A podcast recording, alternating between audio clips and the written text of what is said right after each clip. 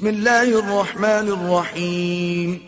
اللہ کے نام سے شروع جو نہایت مہربان ہمیشہ رحم فرمانے والا ہے۔ قل اعوذ برب الناس۔ آپ عرض کیجیے کہ میں سب انسانوں کے رب کی پناہ مانگتا ہوں۔ ملک الناس جو سب لوگوں کا بادشاہ ہے۔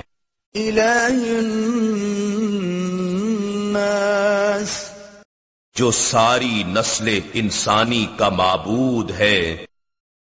من شر الوسواس الخناس وسوسہ انداز شیطان کے شر سے جو اللہ کے ذکر کے اثر سے پیچھے ہٹ کر چھپ جانے والا ہے۔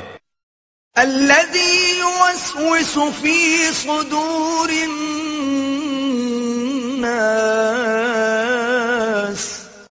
جو لوگوں کے دلوں میں وسوسہ ڈالتا ہے۔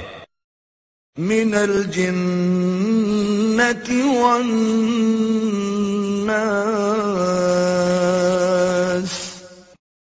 خواہ وہ وسوسہ انداز شیطان جنات میں سے ہو۔ یا انسانوں میں سے۔ صدق اللہ العظیم۔ اللهم ارحمني بالقرآن العظيم واجعله لي إماما ونورا وهدى ورحمة۔ اللهم ذكرني منه ما نسيت وعلمني منه ما جهلت وارزقني تلاوته آناء الليل وآناء النهار واجعله لي حجة يا رب العالمين. إنا نحن نزلنا الذكر وإنا له لحافظون.